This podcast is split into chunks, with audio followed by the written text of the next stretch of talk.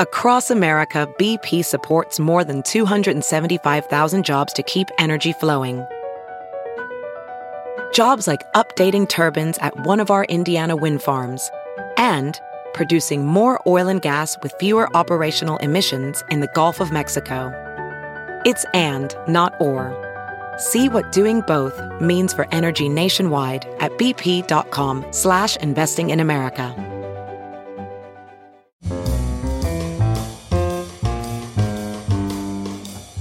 This is Merriam-Webster's Word of the Day podcast for January 24th.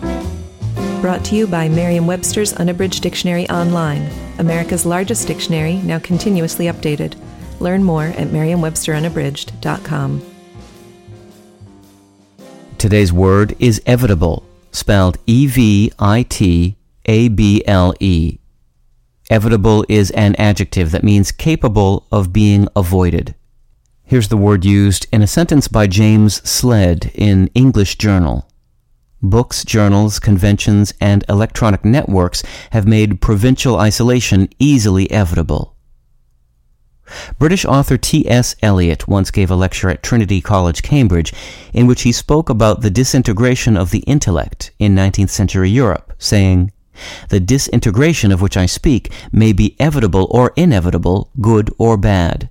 To draw its optimistic or pessimistic conclusions is an occupation for prophets, of whom I am not one. Evitable, though not common, has been in English since the beginning of the 16th century.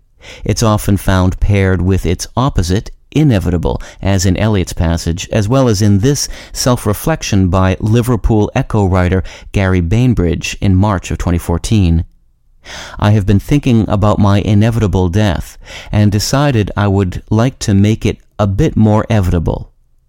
Both words were borrowed from the similar Latin adjectives, which in turn are based on the verb evitare, which means to avoid. I'm Peter Sokolowski with your word of the day. Visit the new Merriam-Webster Unabridged, America's most comprehensive online dictionary and the best source of current information about the English language. Get started today at merriam-websterunabridged.com.